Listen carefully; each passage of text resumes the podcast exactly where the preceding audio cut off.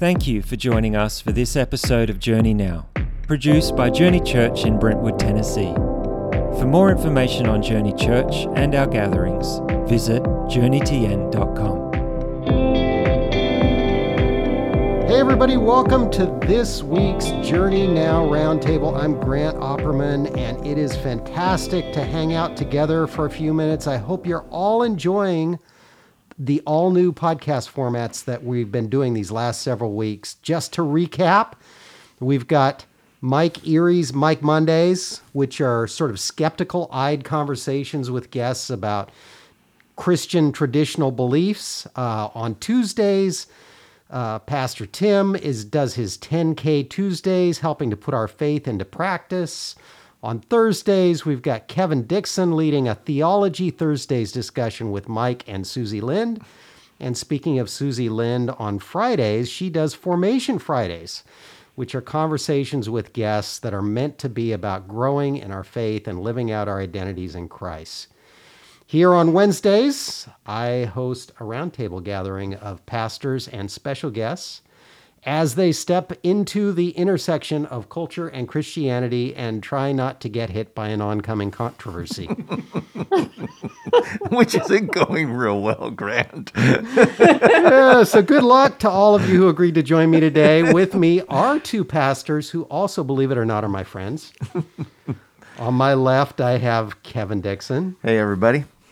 And uh, joining us remotely is Susie Lind. Hello, hello.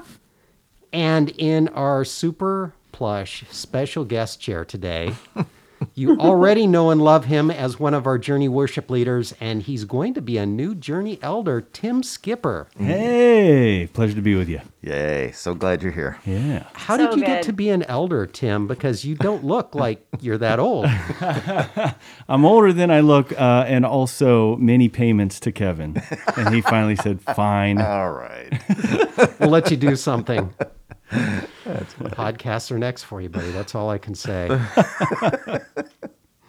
so, last week we witnessed I mean, what really is one of the most impressive rituals of civic life with the inauguration of a new president and the peaceful transfer of government. And it's so interesting to me how secular events like this have all these religious elements bound up in them. And today, I want to look at that intersection between public life, civic life, and religion, and how we, as Jesus followers, commemorate events, what's meaningful, and when things can sort of go sideways and get corrupted a little bit. So, Kevin's laughing because he knows this is going in his direction. Let me start by taking a half step back from the inauguration. We'll get there. Um, our good friend Pastor Mike Erie recently said, and I took note of it because I thought it was an interesting way to say it. He said, Our God is a God of props. and I think what he meant was that God designed us to respond to symbols and rituals in our lives, mm-hmm. and that he uses that innate wiring to help us make sense of our world. So, total softball question. Oh, boy. But where are some places that we see that just to sort of get us going in the Bible and in our lives? Wow, he was he was real intentional in in having them build altars in the Old Testament, having them put up a pile of stones so that they would remember, because we have such short memories, and and God did a work here, or God did, or they named a place like um, Bethel or Zion. They would they there was a place and they would name it. So it's it's littered throughout the Old Testament. This idea of props, of remembrance, of God was here. Um, God touched Ab- you know Jacob here, and so there's those things are throughout the Old Testament. Well, and Go even like Gideon and the fleece, Mhm. right? Like Yeah. when we're asking for something or the olive branch or It's the Yeah. snake that Moses holds up in the wilderness. There is, there's mm-hmm. a, enough. It's even his staff, like it's Aaron's mm-hmm. staff. It's, it's being able to see tangible evidence of God's work. Right. And I mean practices as well. You you actually that was awesome because the examples you gave were none of what I had written down. I was thinking What were about the ones you had in mind? You know, things like things like communion. Hmm. You know, mm-hmm. Oh, Jesus that's good, says, Grant. "Huh? What's that, Sue?" That's good. Susie's like, yeah, that's good. That's a good one too. well, but it's like he mm-hmm. didn't have to do that. right. right but it seems like it's it's a powerful thing that we need to be able to have this tangible reminder mm-hmm. of here's what it means to have Jesus present with us in our lives here's what it means to remember his sacrifice he could have just said you know hey every day say a prayer and remember mm-hmm. Right. and he didn't he chose not to do that Right. Mm-hmm. or baptism is another one Right. right It's the daily reminders. It's the things that we run into. Water is a daily reminder of the sustenance of life. So there's a there's a connection between that and God. It's it you know, if you were a good practicing Jew, when you when you got older and you did the Passover meal, the Passover meal was a, was all about remembrance. It was Right. all about remembering what happened and and being able to revisit the faithfulness of God. So all that's true. Yeah. So I want to stay with Kevin for a second, and then you guys can can jump in here in a, in just a minute. But I want to talk about because these are all. I mean, I actually love ceremony and ritual and ah. and all of that stuff mm-hmm. um, because it can be really meaningful. Yes. But I also want to talk about some of the ways that Christians can corrupt sacred practices and take them out of context in harmful ways. So we've had the conversation in the past, Kevin, about a lot of these things. and you laugh, but it's true. Yeah. I absolutely see your point of view. Um, so, for instance, you talk about baptism Yep. as a ceremony that for you has become distorted. Yes. So can you talk about that and and and what it is that we are to do with that? Sure. Um, I, I think the ordinances of the church, communion and and baptism, have turned into religious perfunctory in many ways, um, and and I mean that in the nicest possible way. um, which, but uh, as a pra- a pastor who has has I don't know I've baptized a lot of people, and I've also officiated over uh, communion services, um, there is a sense of where uh, what's happened in those ceremonies is they they often in their redundancy will lose their meaning if that meaning isn't continually called out and brought to the forth up to the front of it. And also those that are participating in it grasp grasp the significance of the said prop or the said reminder, the said. Um, but oftentimes, what happens is, is people go through the motions of these things. Baptism for me is the bigger issue than it is communion. I the, that the the the gathering around the table that gives you opportunity to flesh out. There's so much rich theology in it, whereas baptism has rich theology, but it is so intermittent and also one time done. And so, in that one time that we do baptism, like, okay, you're getting dunked in water, and oftentimes it's misconstrued as something that brings salvation. It's misconstrued as something as a moment in the life of this person that uh, changes everything. It is. It is also um, taken lightly in the context at times of um, in our culture, baptism has lost any kind of sacrifice, sacrificial bent to it. Um, whereas in other cultures, it had sacrifice attached to it because now you were definitely doing away something of the old and you were getting something new. But that break from the old and the new was much more substantial, much more significant. And I don't think us as American Christians grasp the depth of that. So that's interesting. You really what you're saying is I think two different things. One that it can become perfunctory and it's just a fun little practice that we do to be in the club. Yep. But then on the other on the other hand, you've got this sense in which it's it's gaining new meaning that was that's incorrect, Correct. right? That Yep. essentially we become what am I going to say with respect to that? Uh, baptismally um, uh, Saved. illiterate. oh, right. A li- Right? Yeah. yeah. and now we say, "Hey, I went, I got baptized, therefore I'm saved. I did that, and now Yeah. I can go back to whatever it is." Is is that Right. right? Yeah. And I think Well, it there's a lot of cheapens people it. that still believe that way too. Let's not forget. Yeah, and it cheapens it. It cheapens Mm-hmm. the idea of what baptism was meant to be. So, I I have a lot of feelings about that, but um, I don't. It's it's the struggle of of where ceremony meets something that was supposed to be very impactful. So here's my question for the group then, and I promise people we will get to inauguration here in just a minute. But if these rituals get decontextualized and they get they get false meaning attached to them, then what are we to do about that? Do we just not do baptism or communion or engage in practices uh, like I know Susie, we've had conversations about Lent and Advent. And pretty soon we end up sort of throwing out all of those elements, or is how can we reclaim them? You're asking me. Go for it, Susie. I've talked a lot already. Um, well, I think, you know, I think you have to decide as a community that you're going to reclaim them and why you're going to reclaim them and why it's important. And then I think you have to, it has to be conversation, it has to be talked about, it has to be part of the culture. Because those things in and of themselves aren't the things that save us. They're not the things that are the main, most important thing that Jesus is concerned about.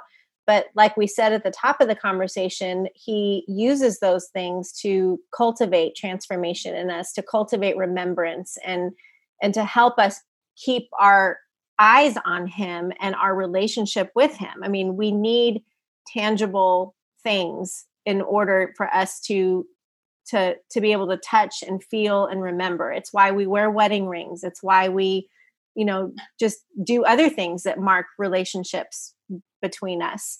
So I think you have to decide this is important and why. And the why needs to be really um, you know, it needs to be clear and it and it needs to be owned collectively. We decided this year we weren't going to do Lent, for example. We were not going to practice Lent in 2021 because in 2020 we started to and then we all had to give up far more than we wanted to with covid hmm. Basically, And- everything. Yes. yeah and because this has been a season that's been marked by so much loss already and so much disruption already that the practice of lent introducing something like that to our specific community was probably not going to be the most helpful thing for us to grow and be transformed by Jesus and grow closer to him and to each other. So that's that's not going to be helpful for us, but the Episcopalian church down the street, they're going to do it because it's already part of their liturgy, it's already part of their culture. The why is ingrained into who they are as a community, and so they can enter into it without there being any kind of obstacle to their worship like it would be for us. And because we value at Journey removing obstacles to worship, you have to look at each thing and and decide whether that's an obstacle to worship or a clear pathway to worship. Yeah, that's that's beautiful because I mean that's the basic human problem is that we need these things as reminders and as vehicles to give us meaning, but yet our our most basic nature is to then begin worshiping the ritual. Exactly. Right? Yeah. yeah. The ritual Yeah, we becomes the confuse our tradition with our theology. Yeah. So, Tim, I want to hear you on this before we go on because I'm guessing, based on what I've heard from you before, that you like your ritual. I've heard about your coffee. right. Yeah. I do, but I didn't always. I kind of thought it was, um, I thought tradition and ritual was a little um, ridiculous uh, for a long time, mostly because I just didn't, I grew up in a church that was very, like, to Susie's point, I think that uh, building culture versus building ideology is super important. And so, like Peter Drucker says, culture eats ideology for breakfast, lunch, and dinner all the time. And so, Yep. if you're building culture, and you're building connectedness, it's much better than building correctness. And I'm more correct than this person or than this religion. Um, but these days, I find ritual and tradition extremely important. And a lot of it for me is based in the recovery movement. Right. And we are very rigid about our traditions and our rituals when we show up and we go through our mm-hmm. readings mm-hmm. in, in, in the beginning of a meeting. And then we end with the Lord's Prayer and a certain way of uh, exiting the meeting every time. Um, what I've found there is some days that's just uh, we're going through uniformity, but some days somebody will just say something in the reading uh, with a different tone or you know just approach it in a different way, and I'll hear it as if I've heard it for the first time.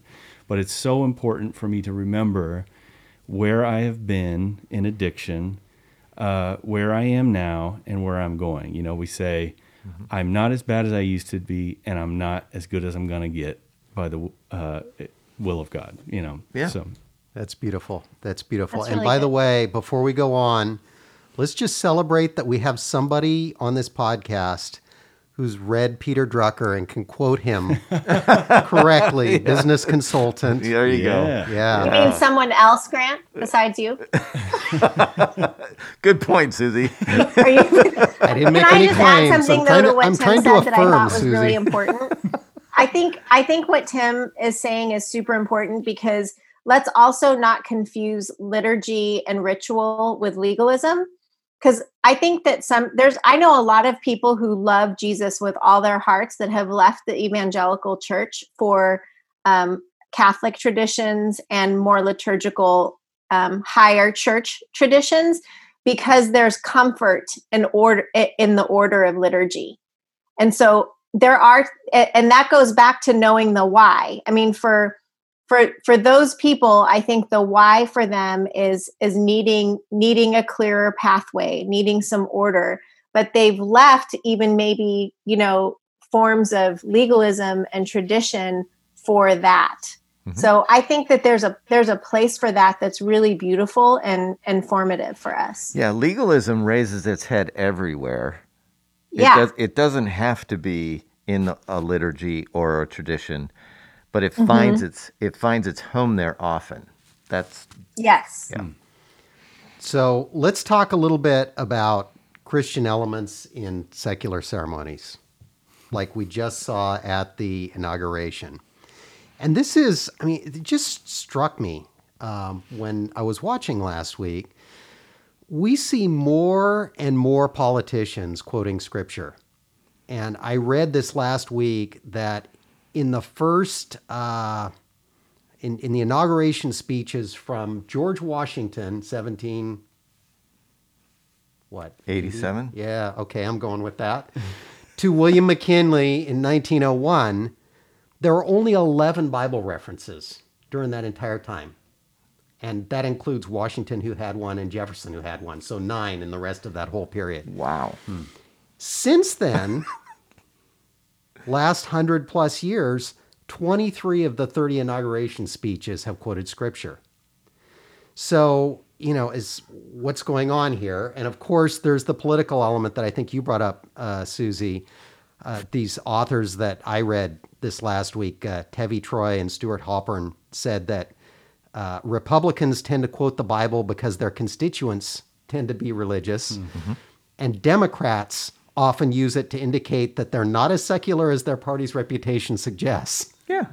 so it's it becomes political. So what do you guys think about bringing scripture into these these uh, these secular contexts, and in many cases taking things out of context? I know for uh, for Joe Biden, he used uh, Saint Augustine. Mm-hmm as a quote, which he's Catholic, and so that's something that I, I'm guessing is very sincere for him. Yeah. But he also quote, uh, quoted Psalm 30, uh, "Weeping may endure for a night, but joy comes in the morning," mm-hmm. and he also alluded to uh, to Exodus as well. So, where are you guys on bringing out the two Corinthians for your inauguration speech? yeah, yeah. Here's, he, yeah this is this is props in a different way, um, and I, I genuinely get annoyed usually.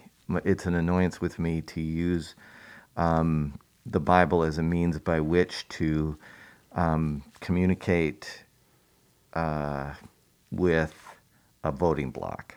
Um, I want to appeal to a group of people. I want to use it as a method by which I can I can let my group of people know that that uh, uh, I at least read the Bible and I can you know It becomes a bat signal. yeah, it Yeah. does, and and I and and it, it actually for me is is, you know, we talk a lot about in this country a separation of church and state, and I don't think anybody really knows what it means anymore. Uh, the the degree in which it is is propagated and done culturally, it is at the convenience of the person who is propagating the statement of hey. We can't do that because of church separation of church and state, or we can do that because it doesn't really mean separation of church and state. So anyway, the litmus test and all of this, and where I would go with this if it was to me, I would ban all that from um, speeches and so forth because I most people do not understand the context in which they're talking, nor the meaning behind the passage they're using, Right. uh, nor the reason why um, anybody would want to, at least in my opinion, fully embrace that. So I, I think it causes more division than it does help. Right. So in your book, mm-hmm.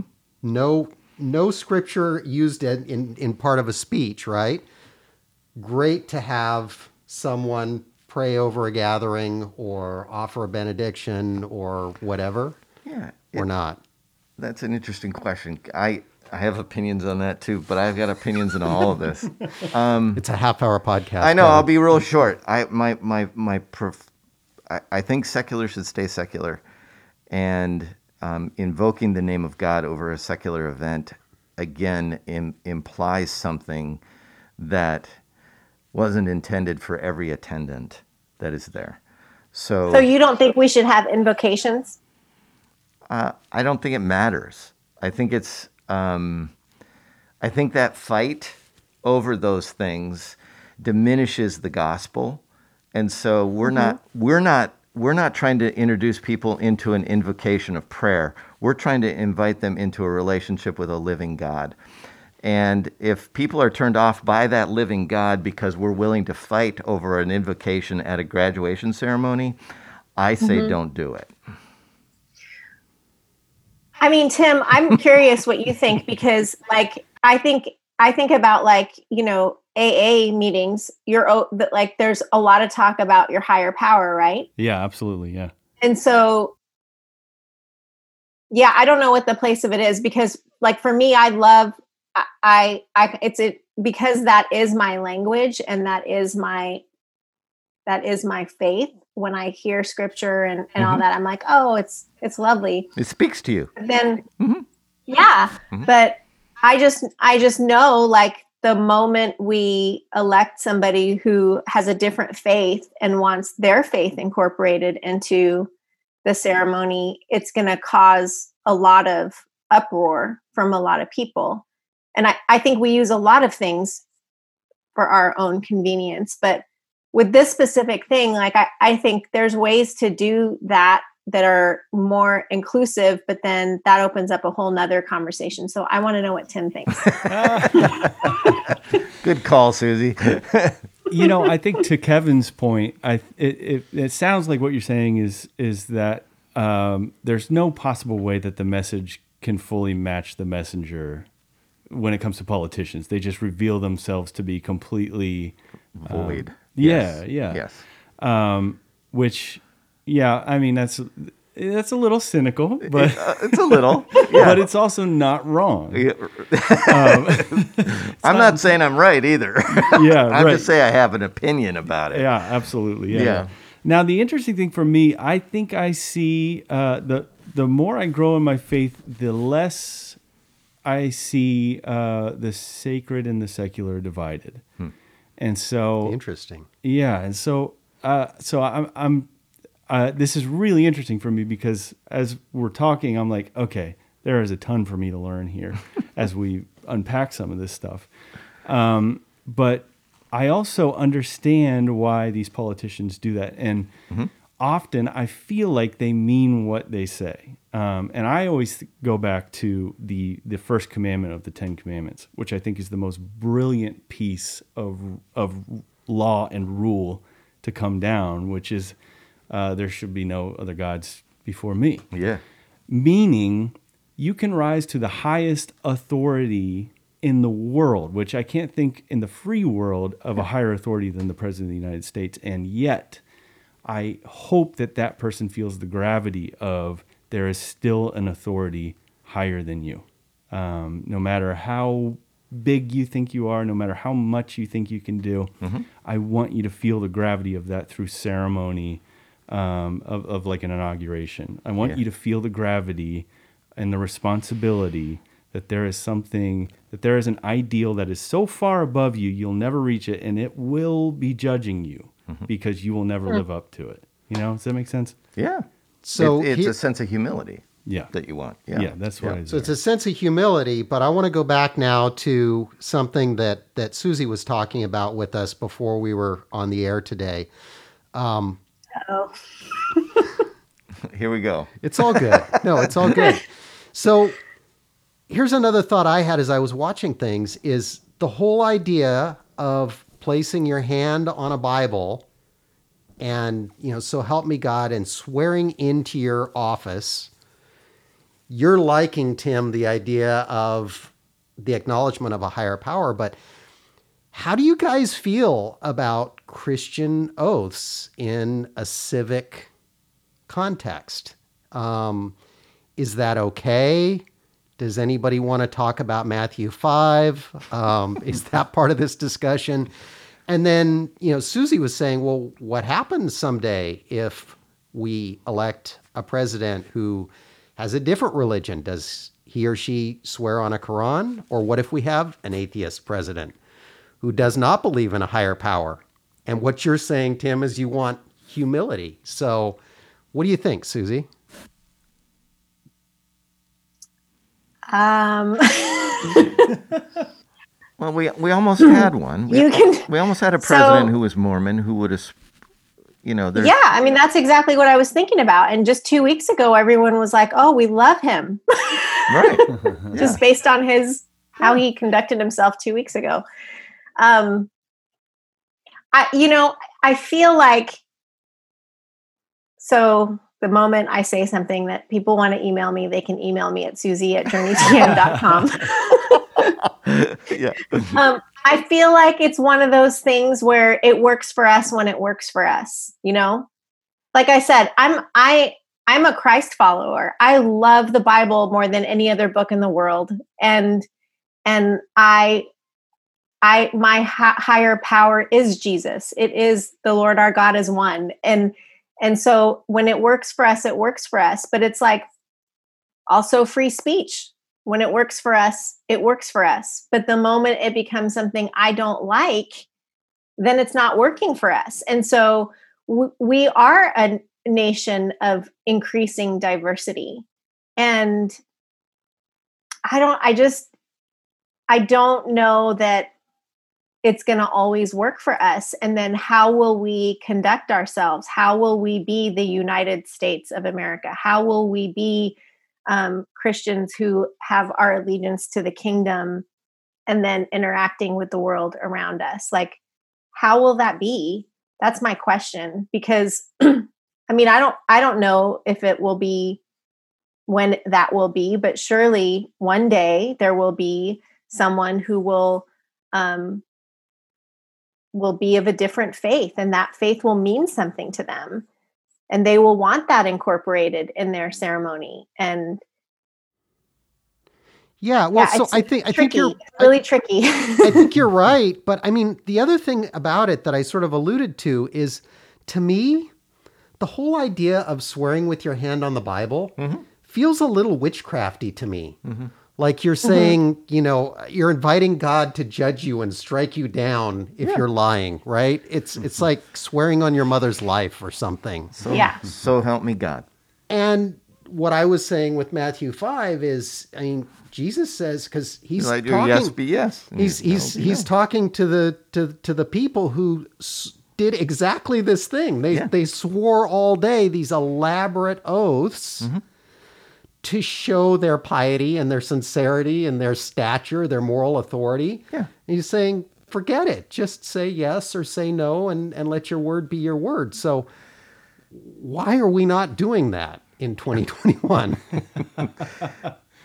Yeah, it's Why are we not keeping our word? Or oh, ooh, now we're just getting personal. Um, I think I think there is a sense of, and this is this is where um, we've gotten into a tradition. We've, this is the tradition of our country. This is what we do, um, and I'm not sure. Uh, there's it's perfunctory to some degree. I'm not sure there's a whole lot of I'm I'm putting my hand on the Bible, I'm raising my right hand and I'm I'm saying I swear I think it is to sober the person. I think that's it, it brings sobriety um, to the situation, I think, cuz you're you're now it if if God is the author of this book, I'm I'm you know there's there's a sobriety to it. I don't think we can we can apply Christian principles to that environment. So there's a degree of Right. there's a degree of Matthew five is irrelevant because they're really taking um, they're taking the liberty of a of a book of scriptures that we hold dear. It's not magical book. It's not a book of incantations. It's not a book of it's it's a book about God, and they put their hand on it.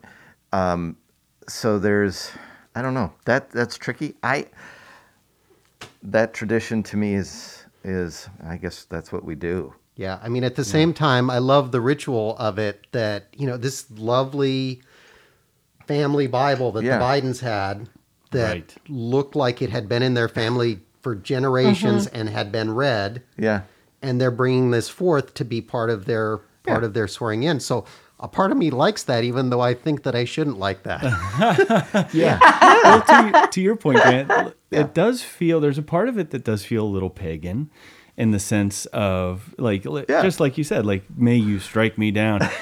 well, no, because God has said you can know exactly where you stand with me, and I, all I want is for you to say yes when it, you, when you mean it, and say no when you mean it, and Right. um, and, and and you don't have to worry about as long as you say you speak the truth in love you don't have to worry about me striking you down or whatever. But it is there there's i don't know there's something as an american that is very comforting about that ritual or Right. about being in a courtroom when somebody does it like Yeah. put your hand okay It okay, I will, swear and it will be very disruptive when somebody is sworn in on a Quran. That it will be very, very disruptive. or on an mm-hmm. or or just, you know, like they do in court. If you're Yeah. if you're not religious, Right, so just- help me. yeah, Period. End yeah. of the statement. So help me, me, right? so help me, me. Right.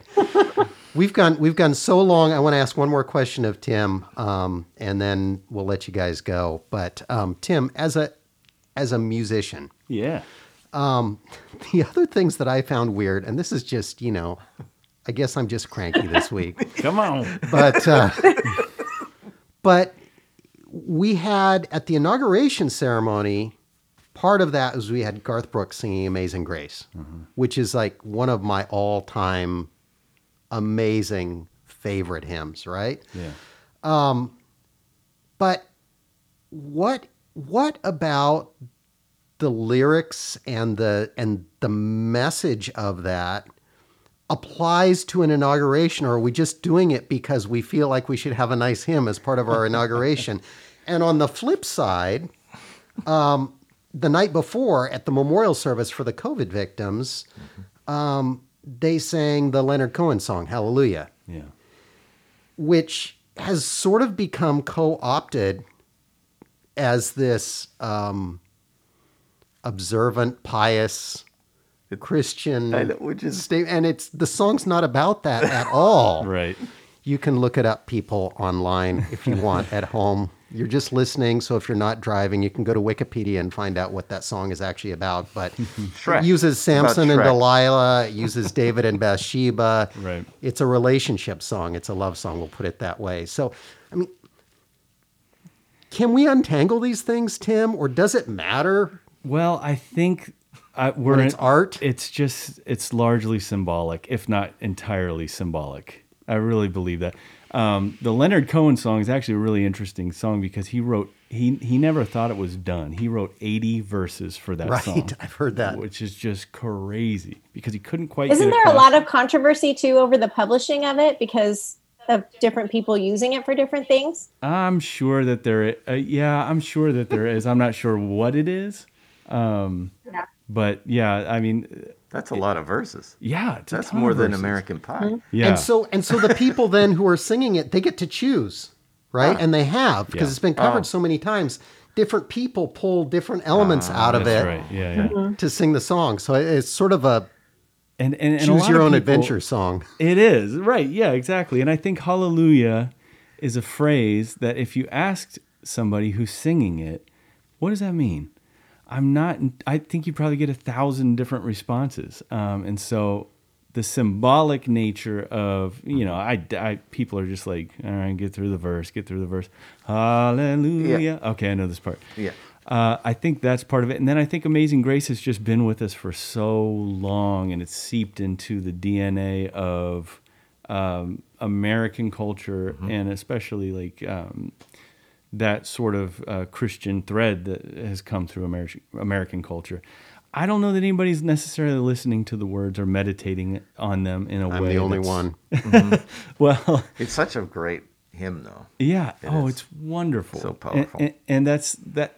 I re, I was listening to it, and what happened for me was, I'm not listening to the words once it starts. I'm I'm in a place of the tradition of my grandmother Mm-hmm. Loving that song, and you know, because you know, I take issue with some of the words personally. Yeah, yeah, yeah, Uh, yeah. Saved a wretch like like me. I kind of go, oh well. The way I understand it today, that's not what Jesus says about me. Right. Um, but you know, to that's that's my own hang up. Maybe Paul. right. Yeah, exactly. The worst of sinners. But I, do, I do think it's largely it's just symbolic.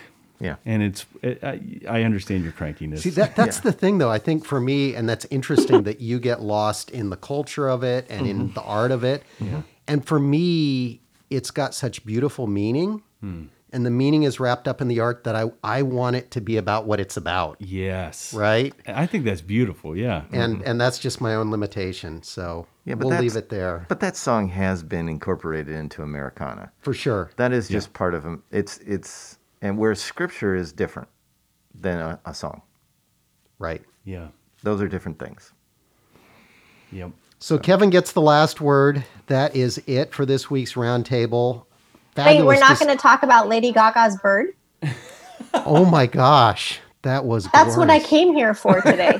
And and the the braids, the hair, that was spectacular. Sorry, go ahead, Kevin. But uh, no, thanks to thanks to Tim Skipper for sitting in with us, and to and to Yep. Susie and Kevin. Thanks to all of you for joining us. And hey, if you like what we're sticking in your ears and in your brains, do me a favor. Screenshot this episode this week and share it to your Instagram stories so we can see who's following along. You can text your questions and comments at 615 861 9503. That's a great way to interact with us. That's in the show notes, that number, if you need to look it up. And of course, tag us, share your episodes, subscribe to Journey Now on your listening platform of choice. Ah, liking something in 2021 is so exhausting. So rest up, everyone. Come back tomorrow for Theology Thursday and come back and hang out with me again next Wednesday on the Journey Now Roundtable. Bye for now. Thanks for listening. If you enjoy the Journey Now podcast, please take a moment to leave a rating or review and subscribe wherever you get your podcasts.